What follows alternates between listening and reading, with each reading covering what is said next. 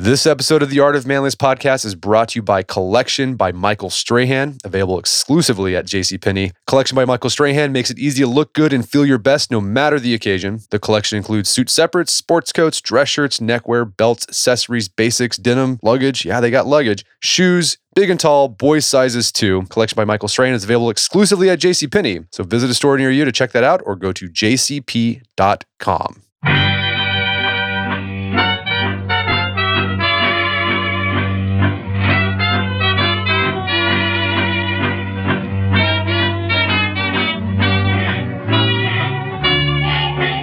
Brett McKay here, and welcome to another edition of the Art of Manliness podcast. Recently, I participated in the AOM podcast first live audience interview. It took place at Magic City Books here in Tulsa, Oklahoma back in March. And joining me for the interview was two time past guest Adam Makos. Makos is the author of A Higher Call and Devotion and was here in Tulsa to discuss his most recent book, Spearhead An American Tank Gunner, His Enemy in a Collision of Lives in World War II. Spearhead follows the story of Clarence Smoyer, a quiet kid from Pennsylvania coal country, becomes one of the greatest tank gunners in World War II history, and how how his life crossed paths with an enemy tanker Gustav Schaefer during the Battle of Cologne. Adam shares how he became interested in World War II history as a kid and how he found Clarence's story. He then gives us an engaging rundown of tank warfare in World War II and walks us through Clarence's hero's journey and the epic battles he faced with calm commitment and a love for his fellow team of tankers. We end our conversation discussing what happened when Clarence and Gustav recently met up as old men and the lessons Adam thinks members of the social media age can take from the veterans of the big one. After the show's over, check out our show notes at aom.is slash spearhead.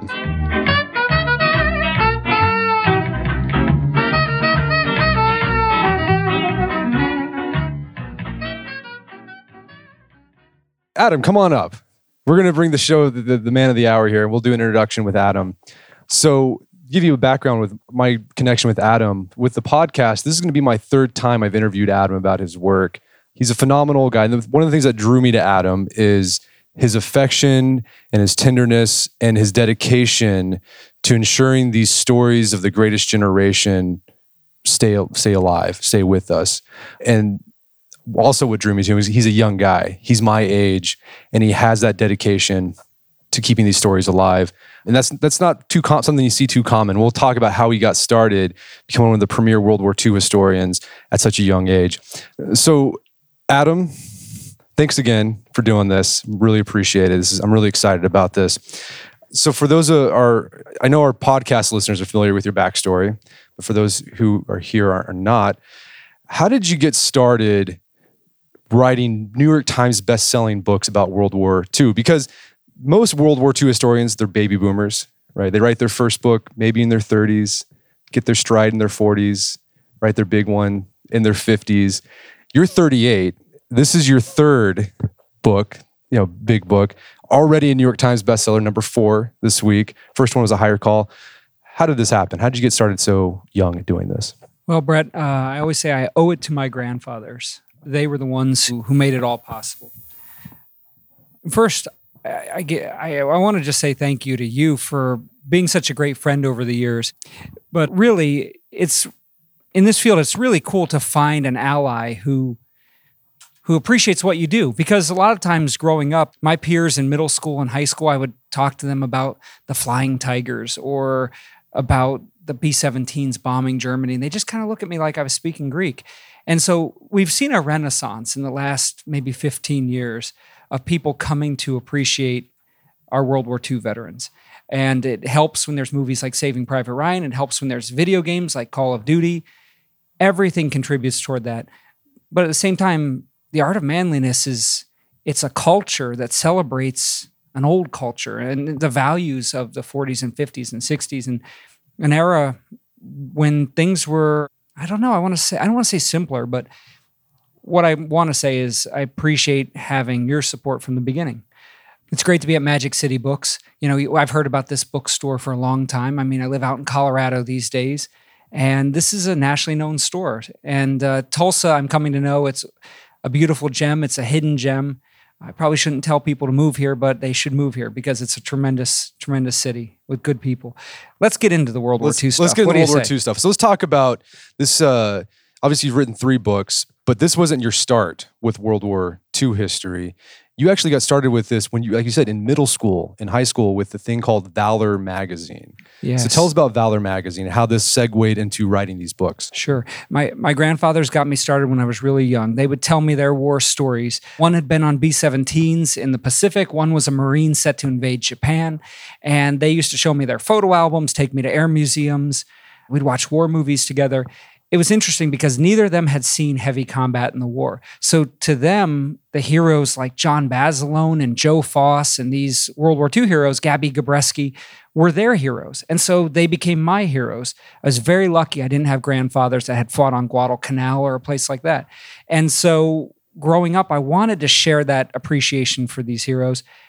And the way I found it was on a rainy day had my first computer. It had this publishing software on it, make your own newsletter. My brother, best friend, and myself, we said, what do we make our little publication about? We're going to be journalists. And uh, what we decided was not race cars, not baseball players, veteran stories. So we started interviewing our grandfathers, the men in our neighborhood. Next thing, it was in our cities, and it became a magazine. And now here we are, 20 years later, publishing books. And what do these, you know, World War II vets think when this, you know, lanky middle schooler said, "Hey, I want to do a story about you." I mean, were they pretty receptive to it, or were they kind of like, "What is going on here?" They really were receptive because I think it was just rare to see young people caring about them. And so we had patrons. I almost say they're like patron saints. Dick Winters of the Band of Brothers, leader of the unit you know, he lived in Hershey. I lived in central Pennsylvania, and I would go sit down with him and talk with him.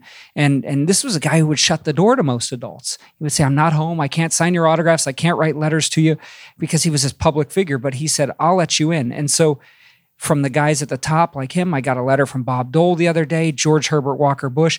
Whether you're talking about the highest of heroes or the guy who was the local mailman who flew B 24s, they opened the door and they said, let's talk.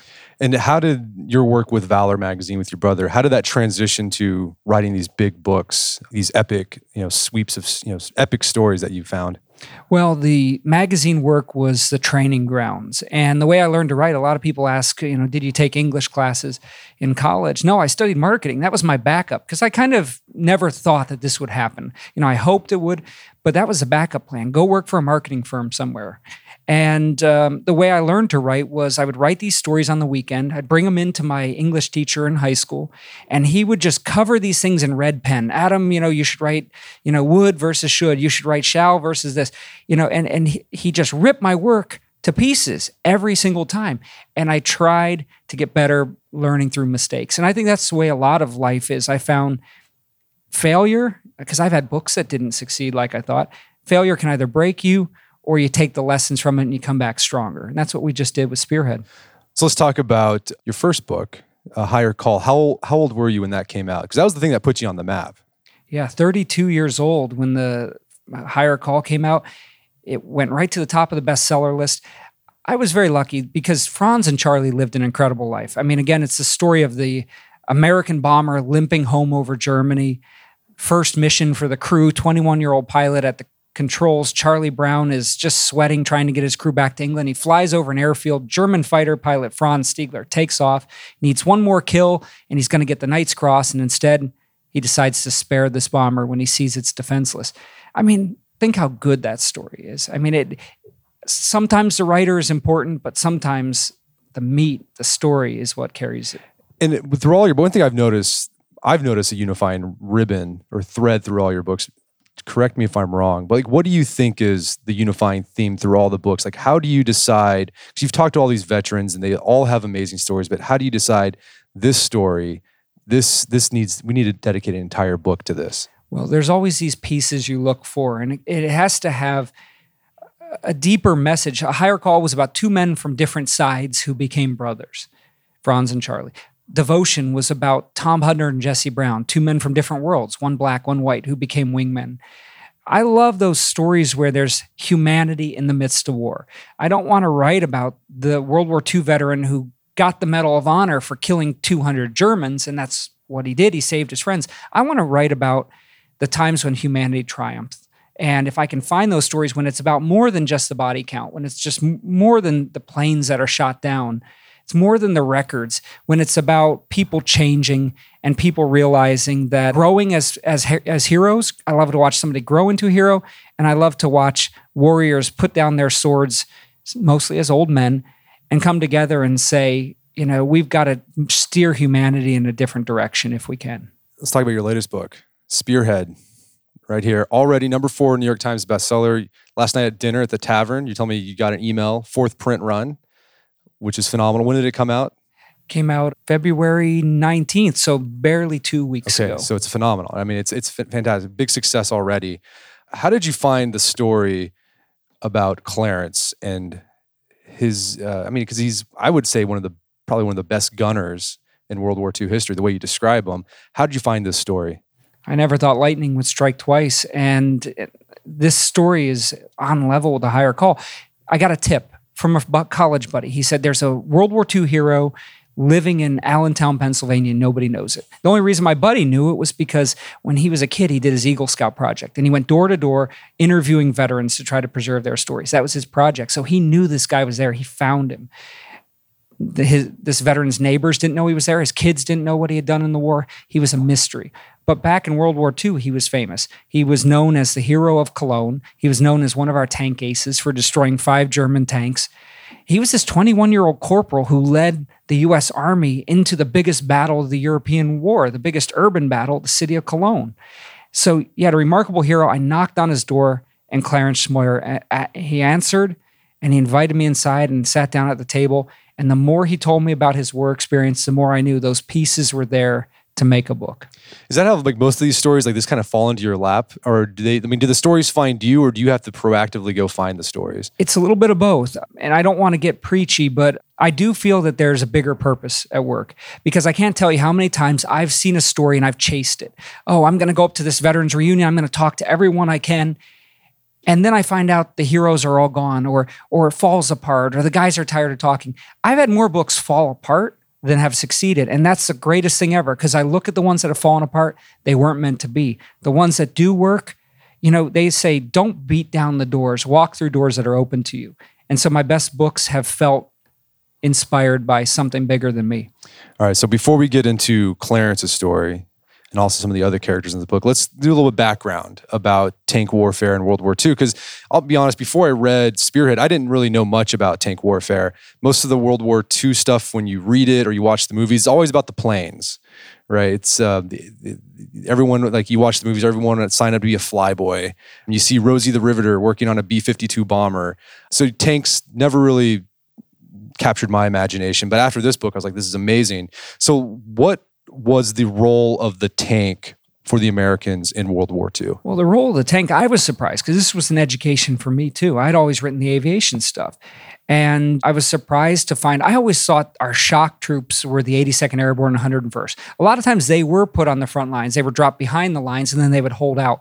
But who was really responsible for cutting through the German lines, for hammering their way through? It was these armored divisions. There were two heavy armored divisions. One was the second armored division, Hell on Wheels, that fought in Sicily and then uh, up into Normandy. The other was the third armored division, Spearhead. Now, I had never heard of the Spearhead division. I had heard of those other great ones, but this was a division that lost more tanks than any other division in World War II, American. It had lost more men than the 101st or the 82nd Airborne. This was an unsung division that had actually seen incredible combat. The reason they weren't so well known is because this armored division would pierce through the enemy lines and they'd keep running. They were specialists at deep drives behind the lines, just sowing mayhem. And there's stories of them being deep behind German lines, and German soldiers are walking down the street. And next thing you know, they just drop their rifles when they see this armored convoy race by. But the unit was moving in radio silence a lot. So they weren't sending dispatches back. The journalists weren't they were a secretive unit. So Patton's Third Army, everybody knew where Patton's Third Army was. Everybody knew what Patton was doing with his with his ivory pistols.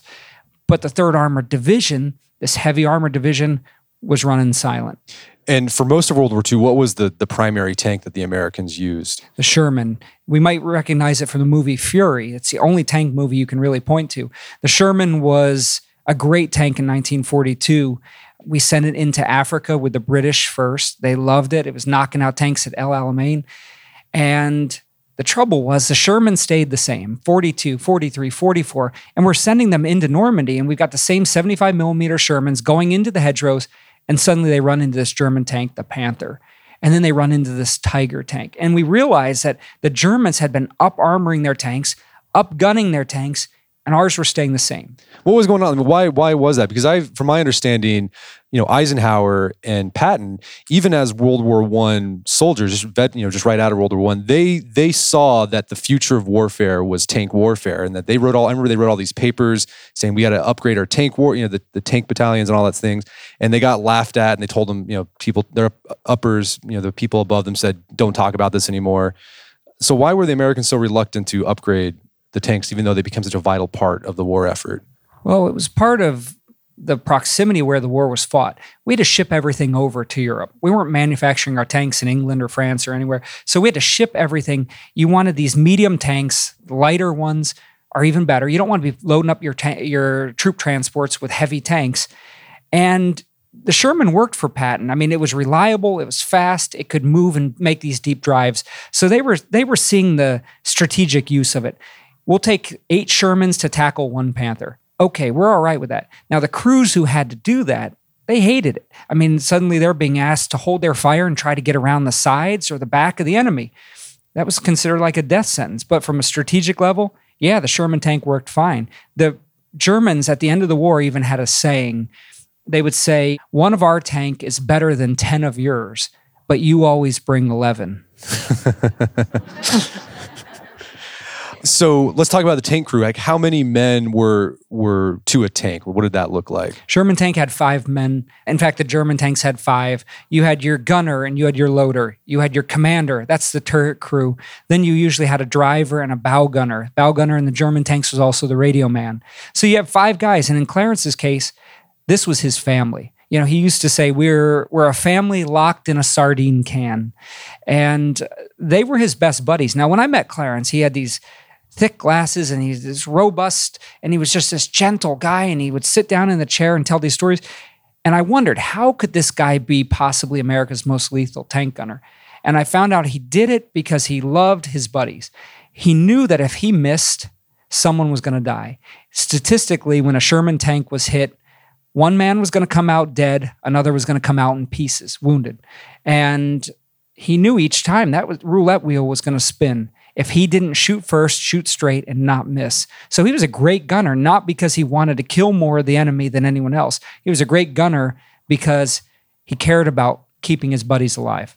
So you mentioned the Panther and the Tiger were probably superior. There were superior tanks to the Sherman. What were the limitations of the Sherman? Like why why did it become why did so many people die in the, when they were got assigned to a Sherman? Well, one of the reasons is well, the armor, the Germans just built these bigger guns. And so their 75 millimeter gun on the Panther, you know, it was almost twice the size of our shell, packed full of powder. It was called a super velocity gun. And it could literally shoot through one Sherman and into a second. That had happened in Normandy. And in the Battle of the Bulge, there were instances where a Sherman was parked on one side of a house. A Panther on the other side of the house would put that shell through both walls of the house and into the tank and knock it out. So the trouble really was um, they just kept building their armor and building their guns, and we kept ours the same. So it was 1942 technology fighting a 1944 45 war. And you, you talk about in the books, there was actually journalists that went out to Europe and they interviewed people, guys on the Sherman tanks, and they talked about complaining about these things are under armored and like we're actually putting on our own armor on the tanks. And it reminded me a lot of what was going on during the Afghanistan Iraq wars with the Humvees, where you, you, read these stories, you hear these stories of soldiers having to put body armor and body plates on the Humvees because it just wasn't enough to withstand the IEDs. So tell us about like that. that. I thought that was really interesting. It was amazing. Coming out of the Battle of the Bulge, we lost so many tanks. We were borrowing them from the British in order to go into Germany, and the losses were so heavy. And they, here's what some of the, the guys were saying. You know, the, uh, our Stars and Stripes reporter caught up with some of them, and he wrote an article called "Shells Bounce Off Tigers." Veteran U.S. tank men say, and this is what they said. A tank commander said, "We're just out tanked and outgunned. That's all. We don't mind the lack of armor on our tanks as much as the lack of firepower. But it's mighty aggravating to let fly with everything you've got and just have the shells bounce off the front of the Jerry tanks." Now, his bow gunner concurred with him. He said, Don't misunderstand us. All we want is a better gun. We'll be ready to tackle any of them their company commander, our morale would be a lot better if there weren't so many cock and bull stories in the papers about how our tanks are world beaters. we lose four or five tanks, and then the boys on the busted up tanks have the guts to go out and do it again. And so it was a lot about the courage of the individual tanker that kept them going, but also the men took precautions. In Patton's army, they were cutting the armor off of knocked out German tanks and welding it to the front of their Shermans. In other armies, they were taking concrete and making three or four inches of concrete armor on the front of a Sherman. Others were putting baskets filled with sandbags, steel baskets around the tanks. It was just like Iraq, just like the Stryker vehicles, just like the Humvees being armored in the field to try to get our guys through. So the Sherman was the main tank for most of the war, but they introduced a new tank finally, the Pershing. How did the Pershing change the game? This was exciting because I had, I had never heard of the Pershing before this. I knew it existed in the Korean War, but its World War II use was a mystery. Well, Clarence was one of the Pershing gunners. What happened was the Army decided when they read those articles, like we just quoted in Stars and Stripes, Eisenhower and the brass back home, there was an uproar. You know, the people in the States were saying, wait a second, I thought our boys had the best of everything. And so they decided to ship these new tanks over that were coming right off the assembly line. The first 20 Pershings, they shipped right to Europe untested. The next 20 Pershings they shipped to Fort Knox. They would test them there. So Clarence Smoyer got one of these 20 new super tanks, and he it was his job to test it on the field of battle. It had a 90 millimeter gun. It was lower and wider. It was like the German tanks, lower profile. It almost looked like a German tank. And it had an automatic transmission so they could back out of a, a bad situation. It was it was state of the art battlefield equipment. The downside to it was when Clarence and his buddies are celebrating this tank that is going to bring them through the war, their commander comes up. And he says, There's one problem. You are leading every attack now. Best tank goes forward. And at first, that was hard for Clarence to stomach. Okay, let's get into Clarence's story now. At what point in the war do you pick up with Clarence and his crew? Well, we meet Clarence in in this book. I don't teach you about where he came from, and we don't go into how he grew up and the lessons he learned from his grandpa on his knee we go right into the battle. So we meet Clarence when he's reloading his tank outside of Mons, Belgium. It's during the breakout from France. We're driving the Germans out of France it's three months after D Day. And Clarence is getting ready because there's a German army coming at him, and he's a new gunner. Clarence at first had this hesitation to become a gunner. Again, he was this gentle giant. He was happy being a loader. He just like shoveling the shells in the breech, letting somebody else pull the trigger.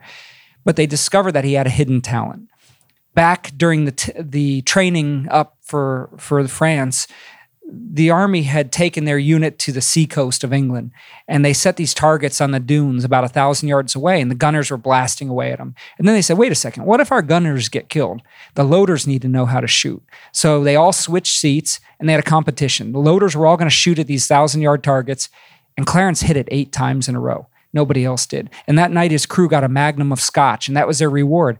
And his commander, Paul Faircloth, said, as soon as we uh, have a chance to change up the crew, you're going to be our gunner. And for Clarence, that was the worst praise he could have ever gotten. He didn't want to pull the trigger, but he had this innate ability and didn't want to let his buddies down. It was that simple. So did he decide like did he when he signed up, did he sign up for the army did, or did he get drafted? He was drafted. He's the coolest hero. He's a corporal the whole story. He's 21 years old. He got drafted. He got dragged into it and the Army saw that he had taken a uh, class in engine maintenance after high school at a local airport. And they said, Oh, great, you've got some experience. You're going in the mechanized forces. And so, so that was it. But he grew up impoverished. Clarence used to, at night, go around when other kids were going to baseball games or football games, while other kids were going to the soda fountain, he would take candy bars, Hershey bars, and go door to door selling them to help raise money for his family because his father was a CCC worker, his mother was a housekeeper. They were poor in a poor time. And that's where he developed that protective nature. I have to take care of my family because no one's going to take care of us. How old was he when he got drafted? He was probably about 19. Wow. So like at, at this point in the story, how old was he? Like 21? 21 when he hits hits battle. Yeah, I always whenever I read these World War II or even World War One stories, you forget how young these guys were. Because when you watch the movies, like the actors are always in their 30s or 40s. Or if you watch the John Wayne movies, like John Wayne's like 50. yeah. Yeah. he's, he's, timeless. Right. Um, but these these were kids. I mean, these were just like they're right out of high school. I feel like no war movie has ever made it right. I mean, if you saw Fury, Brad Pitt is probably, you know, 45 years old, and you've got Michael Pena, probably same age. You've got Jon Bernthal, you've got Shia LaBeouf, you've got only the only guy who actually fits the cast is Logan Lerman. And even he's probably older than they were. So you got to imagine a crew full of Logan Lermans, uh, all 19, 20 years old. It's it's quite stunning, really. So let's talk about this point, sort of a turning point in the story with Clarence. So he was a gunner, having a lot of success. They get to the Battle of the Bulge. They were part of that.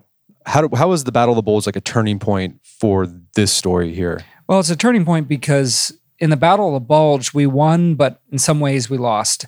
Uh, we stopped the Germans. Clarence and his guys were at the deepest part in the bulge. They held the line. You know, they they they were enough of a buffer, but they were still unable to go against these Panthers that would come marauding down the road. So we watched tank after tank in the bulge get knocked out with our guys simply overwhelming them with numbers. We weren't really beating them one to one. So we came out of the bulge. Everybody was kind of discontent, fearful because you know we won the battle, but now we had to go into the Third Reich, and it was going to be even worse. And that's how he got the Pershing. February 1945, he test fires it for the first time. The army, everybody behind him, suddenly believes they have their savior. They have the guy who's going to lead them into the biggest battle of the war, the city of Cologne. So let's talk about another character you follow throughout the book. This is a German, a young German tanker named Gustav.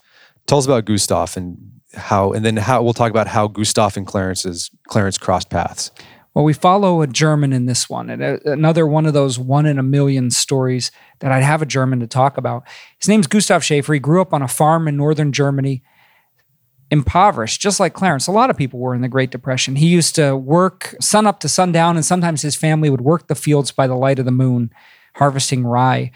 And they had no radio, they had no lights his hobby was riding his bike 20 miles to the railroad tracks to watch the trains go by on the Hamburg to Bremen line. And so that was his dream to be a locomotive conductor. And it was really cool to see Gustav. Again, he's this little 18 year old tank radio operator, bow gunner, but he was just a kid, little blonde haired kid, barely five foot. And his father gets drafted and sent to the Eastern Front. The next thing they call Gustav and they take one look at him and they know he's going in the tanks. But his family had this really cool tradition they each German farm got a POW, a Russian captured early in the war because there was a manpower shortage.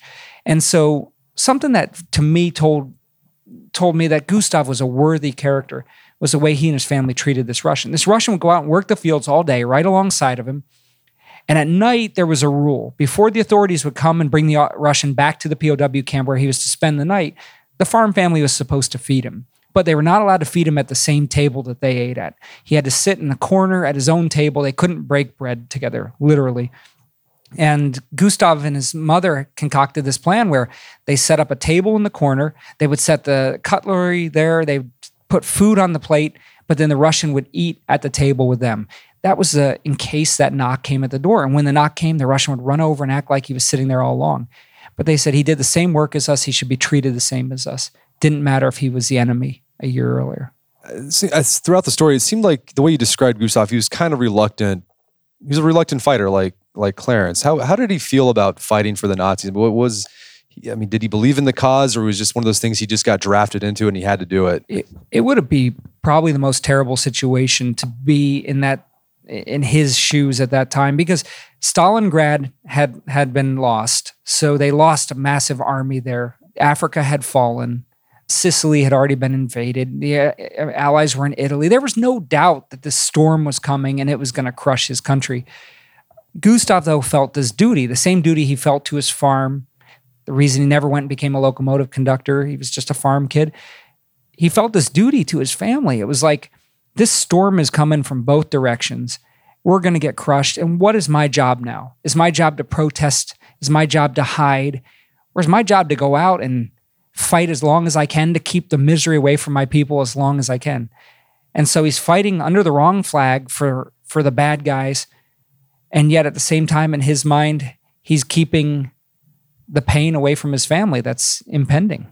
We're going to take a quick break for a word from our sponsors. So, we've had guests on the podcast to talk about networking. And one thing that they've all said that stuck out to me is that if you want to have a really effective network, a network that helps you advance your career, you need a lot of weak ties. Now, weak ties are not close friends or family members, these are friends of friends, acquaintances, etc. And one way to increase the number of weak ties in your network is to use an app like Shapr. Shapr is the number one professional networking platform that uses your experience, interests, and goals to help you make the right connections. Whether you're looking for investors, a co founder, a new job opportunity, or just inspiring conversations, Shapr can connect you to professionals who truly want to share tips and help. Here's how it works you sign up, you tell what you want. I've got an account on Shapr, it's pretty cool. Each day suggests 15 people with similar goals and interests for you to meet. Then all you have to do is take a few minutes to swipe through your daily profiles. Once you find a connection, set up a coffee with some people who stand out. If you're a professional, you got to have this app. It's going to help you increase your network. So you can download the app today or check out Shapr online at shapr.co. Here's how you spell Shapr S H A P R dot co not .com, .co, shapr.co. To learn more about Shapr, you can download the app on any of the app platforms and improve the way you network. Also by Capterra. Remember 1989? No, I'm not talking about Taylor Swift's album. I'm talking about the year the World Wide Web was invented. We've come a long way since then. So why does it feel like the software you use every day at work is stuck in the past? Take a leap into the future by finding the right software for your business on capterra.com, the leading free online resource to help you find the best solution for your business. With over 700,000 reviews of products from real software users, Capterra has everything you need to make an informed decision. Search for more than 700 specific categories of software from project management to email marketing. No matter what your business needs, Capterra makes it easy to discover the right solution fast. And I've used Capterra. I'm a small business owner. We only have three full time employees here at the Art of Manliness. So I have to use software to do more with less. And finding software solutions has always been a pain because, like, you find something on Google, you think it might work, but you're not really sure.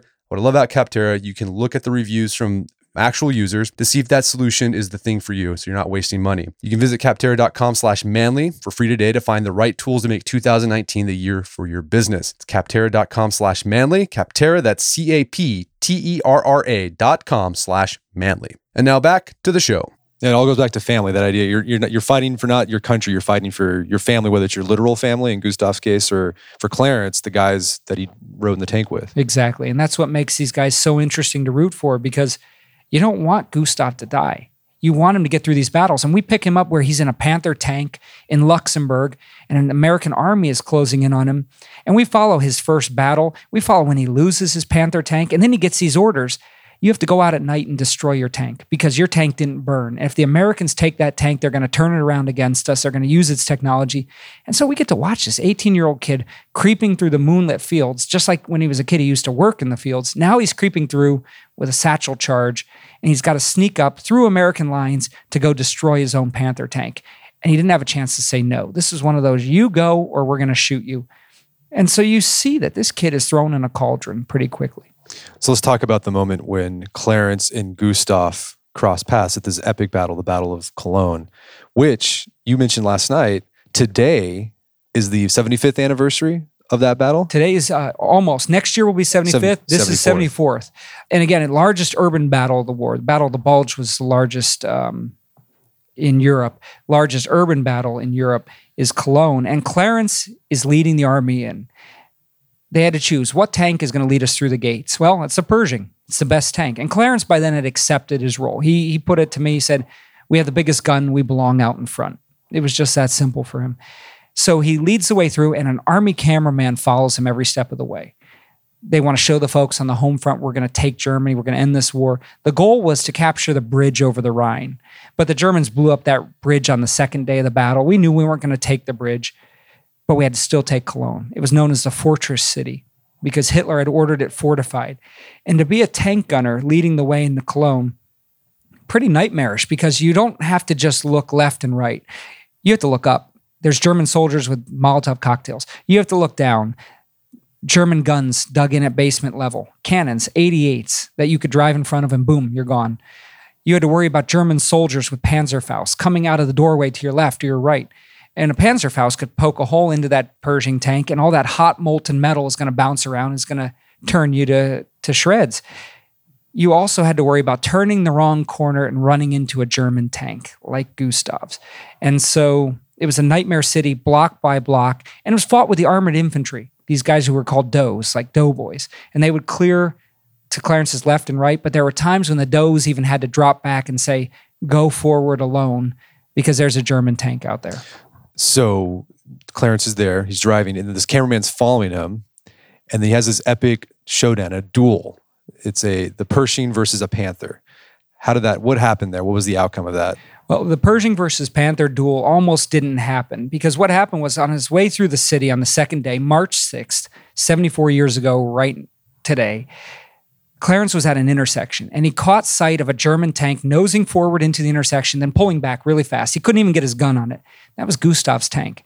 And Gustav's commander saw this funny looking American tank at the end of the street and he didn't know what to do. So they were hiding behind a building. Clarence knows there's this German tank there. So they start trading gunfire. They're just searching for each other. He's waiting to see a ricochet. Okay, there, I hit him.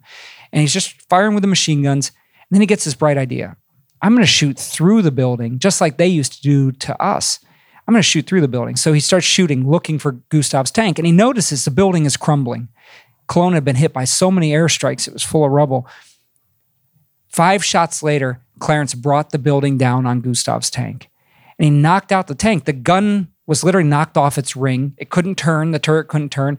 And that's when Gustav had this epiphany. Why am I fighting for them? I mean, why am I doing my duty to the Third Reich? They blew up the bridge. There's no escaping this city. They sent me here to die. And you know what? I've done my duty long enough. I'm going to serve myself. I have a duty to myself to stay alive. And he got out, ran away, and he would be captured and it would save his life. But that duel, the first duel, held up Clarence's tank.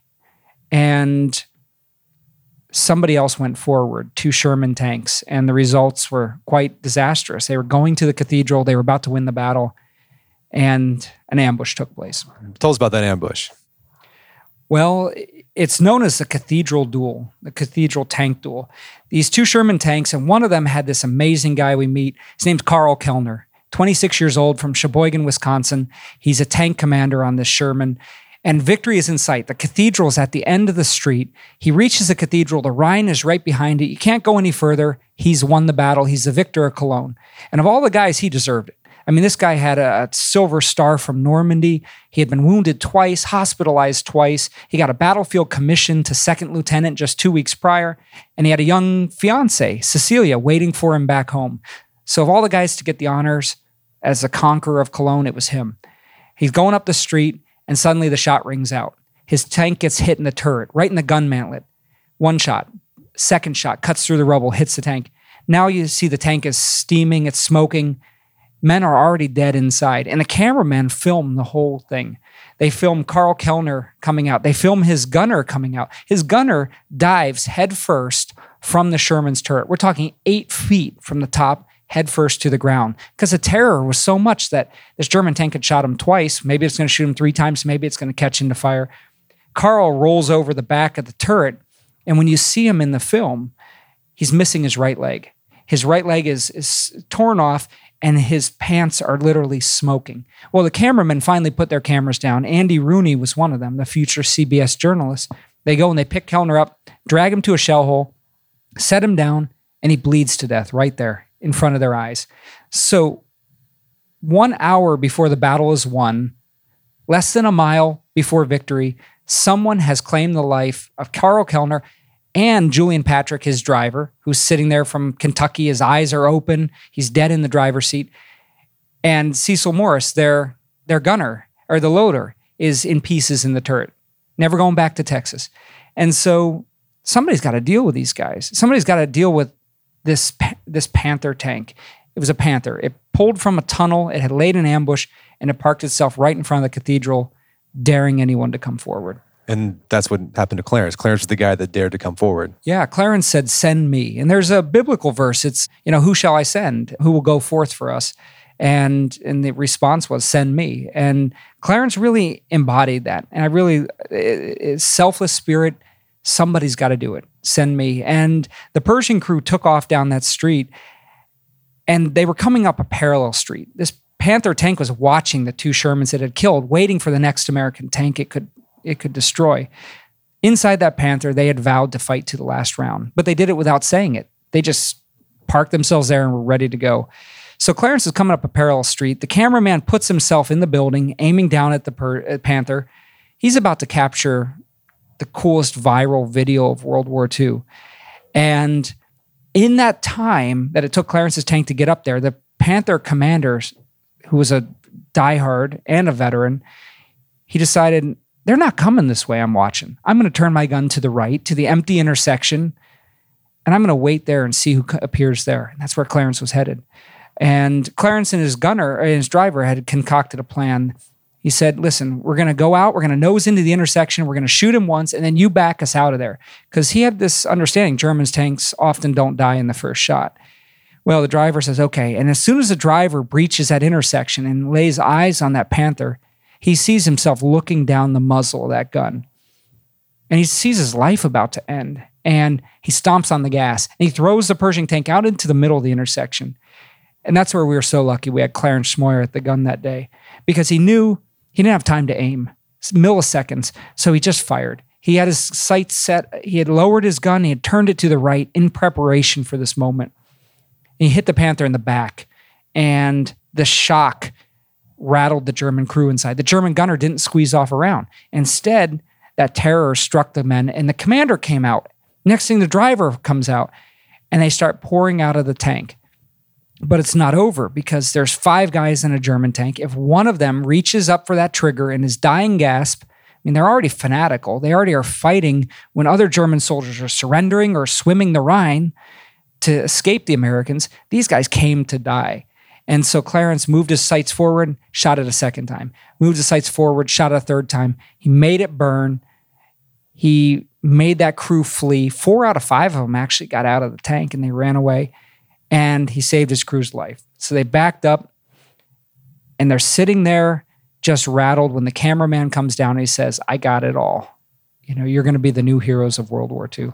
And this is this, this the picture taken after that? The cover of the book shows a, a, frame taken from that film. And I'll I'll give you this film for Art of Manliness because it's something people have to see.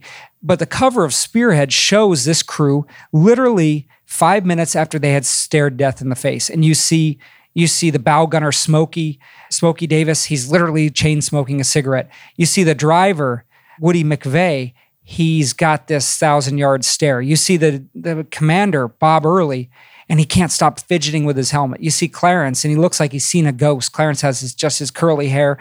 And then you see this one guy, John DeRiggi, the loader, and he's got this kind of cool, debonair, smug kind of grin. And I was wondering why was he why is he so composed? The reason is because the loader didn't have a periscope. The loader didn't see anything. The loader never saw how close they were to dying. I also like um, you're supposed to wear a helmet as a tanker and they looked like football helmets. Like Spalding actually, they used Spalding football helmets.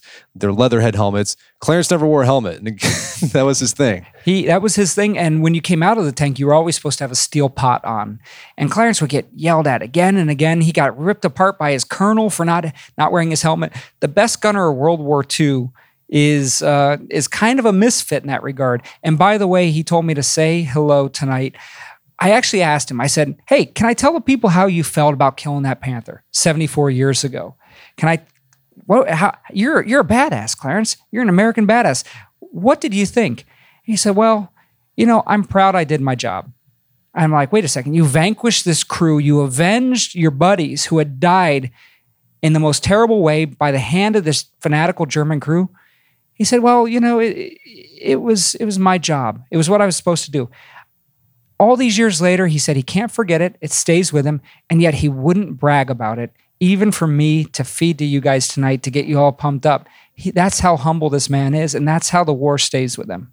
Well, that's I've noticed that with all these World War II vets. When you ask them about, you know, Dick Winters or these, you know, big time heroes, you ask them, how did you do it? Like, I mean, were you proud? And he's like, no, I was just, I was just doing my job. That, that's the, that's like their go-to response. I'm just doing my job. Yeah, because they knew everybody on their block, everybody in their town, everybody that they knew was over there doing the same job. It, today's military is different. We have a very small fighting force. I've heard it's like 5%, less than less than half a percent, 0.5%, 0.05% of our population. So less than 1% is doing the fighting force. Back then, the percentage was ridiculous. So it was easier to be humble about that because everybody did it. Today our guys are the tip of the spear and they're they're very special, they're very exclusive actually. So what happened to Clarence after Cologne? Cologne was not the end for him, and he had he had survived this.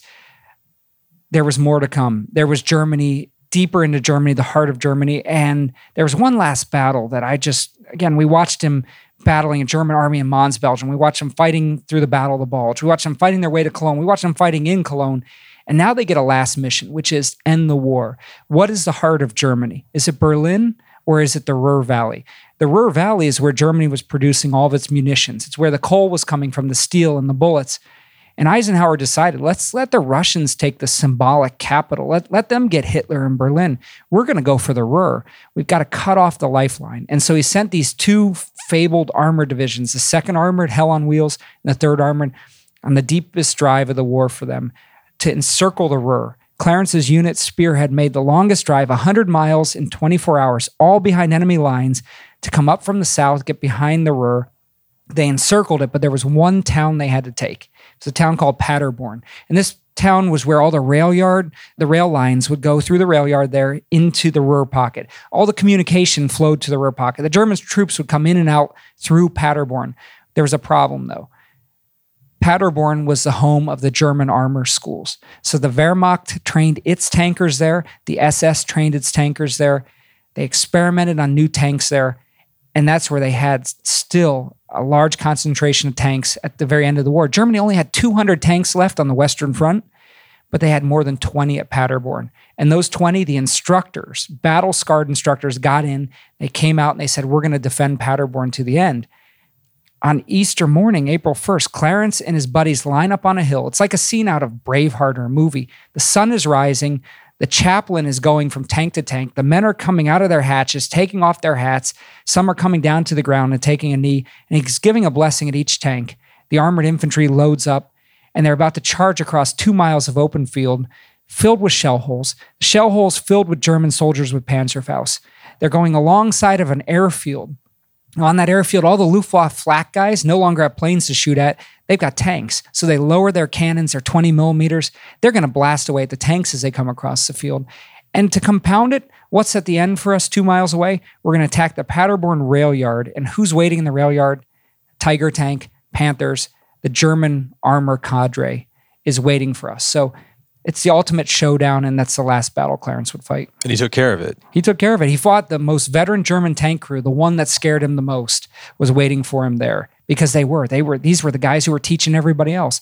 And so he has an incredible showdown there. Not even going to spoil it, but the hardest battle was the last for him. So after the war, Clarence survived. What was his life like, like as a as a veteran? Well, he came home and he thought, I'm going to take a couple weeks off. I'm going to decompress. And his buddy said, Hey, all the boys are coming home. You're never going to get a job now. So he got a job five days after he came home, put all of his army stuff in a chest, married his wife within a year, and he never looked back. And he just bottled up World War II. And for the next 50 or 60 years, never wore a veteran hat, never put a license plate on his car that said Purple Heart. He went incognito and tried to put the war behind. And he didn't him. even get a homecoming. No, he came home. And he was to, a hero. Like this guy was did some of the, the most amazing things there. Yeah, he came home to an empty train station and empty streets, and he just walked up the door, and knocked on his parents' door, and walked inside. So you mentioned uh, Gustav and Clarence. They they crossed paths in Cologne, but they didn't know each other were in the tanks. But they crossed paths again. This time as old men. How did that happen? What was the connection there? Well, when I sat down with Clarence that first day, he starts bombarding me with well i had to pull the stories out of him but he's bombarding me with these golden nuggets. Wait a second you fought at the nazi fort knox as they called paderborn? Wait a second you knocked out two tanks in cologne? Wait a second you shivered through the battle of the bulge when you have tiger tanks driving in front of you and you're hiding in the woods? I'm like wait a second. And then he says oh yeah and i'm in touch with the german i fought against. His name's gustav schaefer and i'm thinking about meeting him in the spring I said, Oh my gosh, this is a chance to tell it from both sides. What are the odds? What are the odds that Clarence, who was one of the last four men from his company, you're talking uh, a 200 man company, there's four left. Gustav is the last survivor of 160. We're talking 70 some years later. What are the odds that this is actually going to happen? And I got to tag along with him, went back to Cologne March 2013, and watched as Gustav approached from one end of the cathedral square Clarence approached from the other. The big American in the gray army jacket, the little German in the black trench coat. And you get to see these two enemies shake hands. And Clarence leaned to him and he said, The war is over. We can be friends now. And Gustav said, Ja, ja, gut. and they actually went back to the hotel. They both got these Kolsch beers, amazing beer in Cologne, and they started telling stories. They started cracking jokes, and they had the same sense of humor. Clarence said, Did your tank have a refrigerator in it? And Gustav said, Because Clarence said, Because ours did. Just a total lie. and Gustav said, Yeah, yeah, ours did too. You know, only in wintertime. They also like did, did they have a bathroom? or a Yeah, yeah. Clarence said, "Do they? Does yours have a toilet? Because ours did." And Gustav said, "Of course it did." He said, "In the shell holes, empty shell casings." I'm sorry, in the shell casing. God, I butchered that. Um, and then we find out that Gustav's favorite hobby is Google Earth. He's 90 years old, and his favorite thing is to surf the world from his computer because he lived alone. His wife had died. And he said, Clarence, uh, he'd already stalked Clarence. He said, Clarence, what is that silver car that's out in front of your house I see every day? and Clarence said, oh, it's a, it's a Dodge, this or that. And Gustav said, I can only see so far with my satellite. What is it like inside your house? And these two came away as buddies. They went back to the place they fought. They told their stories. This is where our tank was. This is where yours was. This is what I was thinking. This is why I was trying to kill you. And they came away as pals, exchanging Christmas cards. They're pen pals, exchanging letters. And yes, they even talked on the computer. They would do Skype together. Clarence on a laptop, Gustav on a desktop, two enemies 5,000 miles apart, 70 years after the fact, looking at each other and saying, How are you doing? How was your day? Well, you mentioned Clarence bottled this up um, after the war. Didn't talk about it. Uh, was this moment, this exchange with Gustav, was it therapeutic for him? Like, was it something that he needed to do to sort of fight those demons that he had?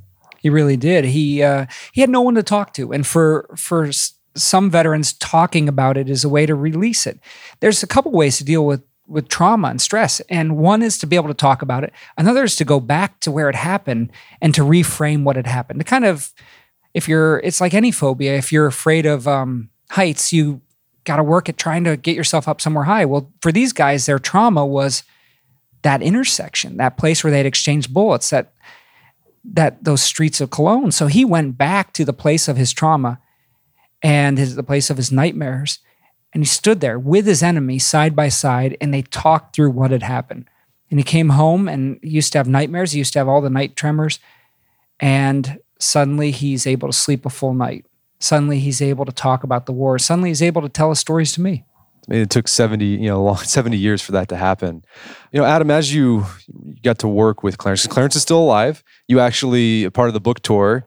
You got tell us about that because I thought this was really fun. You were telling me about so he's how he's 95. 95 years old, going You, strong. you did this in the Philadelphia in Pennsylvania. You made Clarence part of the book tour. Tell us about that because that's a lot of fun. Well, Clarence has given me so much over six years I've worked with him, four years researching, two years actually writing the book. And I thought, how can I give back to a guy that has given me everything, his stories and his memories, and gone back to the battle? I know what I'm going to do. I'm going to bring a Sherman tank to his first book signing. And so, Harrisburg, Pennsylvania, Midtown Scholar Bookstore, Sherman tank comes up from Gettysburg and parks in front of the store. Clarence is able to stand there and he's tapping the old gun barrel with his cane. Then we're like, let's double down on this. Clarence is up in Boston. He's going to the USS Constitution Museum for a book signing. He's expecting an Uber to take him to the signing. Rob Collings at the American Heritage Museum, I called him up. I said, I need your Sherman tank. And Rob brought it in. Clarence walks out of the uh, uh, Residence Inn, and there's a Sherman tank, not an Uber. And he gets on back and he climbs into the turret. And we got the Boston police to clear the way. We got an honor guard from the Army, and hundreds of people lined the streets waving little American flags as he drove through Boston to his book signing on the back of a Sherman tank. And then we decided, let's just surprise the heck out of him. Now he knows that these Sherman tanks come. We're going to wait till he goes home to Allentown. And he's in his in his row house and he's just unwinding from the book tour. Now he never got a homecoming, right? So we said, let's give him a homecoming in his hometown and let's surprise him in a way he's never going to understand. He hears a sound at 10 o'clock in the morning. He tells his daughter, that sounds like a Sherman tank. She's like, Dad, you're crazy. This is this is Allentown. You know, these narrow streets and and they the cops even had to clear some of the junky cars off the street. You know, they had to tow some of them because it was kind of a rough neighborhood. And sure enough, we had a Sherman tank come down the street. Clarence opens the door, he steps out. There's a 33 ton tank idling at in front of his doorstep. There is the honor guard from the city of Allentown police. There are 75 of his neighbors trampling the other neighbors' yards just to get a glimpse of him. and he climbs on for that parade through his town where 200 people were waiting at his VFW to give him a true homecoming. That homecoming never got 75 years ago.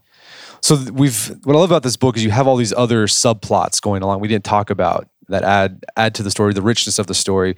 But I, I'm curious, after all your time working on this book and interacting with Clarence, like what's been your your big takeaway? How is how has this book changed you as a writer? You know, I, I think one thing I always say about the guys I write about, I call them the anti Kardashians because it kind of sickens me to have a society where you know it's it's okay now to to say this is how rich I am and look how hot I am and look where I am and you're not. I'm on a private jet and you're slumming it. It's this rub it in your face attitude that's just disgusting. And you look at this generation who went away to war, left their homes and went away sometimes for 2 years. And then you see a guy like Clarence who saddles up in this tank and he's going to lead the way. And he knows the Germans have their crosshairs set on the road he's about to go down. And he knows the only way he's going to live through the day is if he can turn the tables on them somehow, if he can get the first shot off, even though their gun is already waiting for him. You see this guy who was willing to die for his country, who's willing to die for the people behind him. And you say, this is the ultimate unselfishness. This is the ultimate generosity. This is the ultimate love. And it's it's the antidote to everything wrong in our society and it happened all those years ago and we can't afford to forget it so he's changed the way i look at life i, I kick myself sometimes when i do that stupid stuff on instagram so he's changing me and i hope his story will open eyes and make people say my god we had the best warriors in the world we had the best tankers in the world and thank god we had clarence Smoyer well, Adam, this has been a great conversation. Thanks so much for your time. Gosh, Brett, it's been a great to be part of the Art of Manliness family this long. And Thanks to Magic City Books for having us. And thank you to everybody out there who's reading these books and celebrating these heroes with us. Um, it's it's a team effort. We're all on the same team. We're trying to see that these men are not forgotten. My guest today was Adam Makos. He's the author of the book Spearhead. It's available on Amazon.com and bookstores everywhere. You can find out more information about his work at adammakos.com. Also, check out our show notes at aom.is slash spearhead, where you can find links to resources where you can delve deeper into this topic.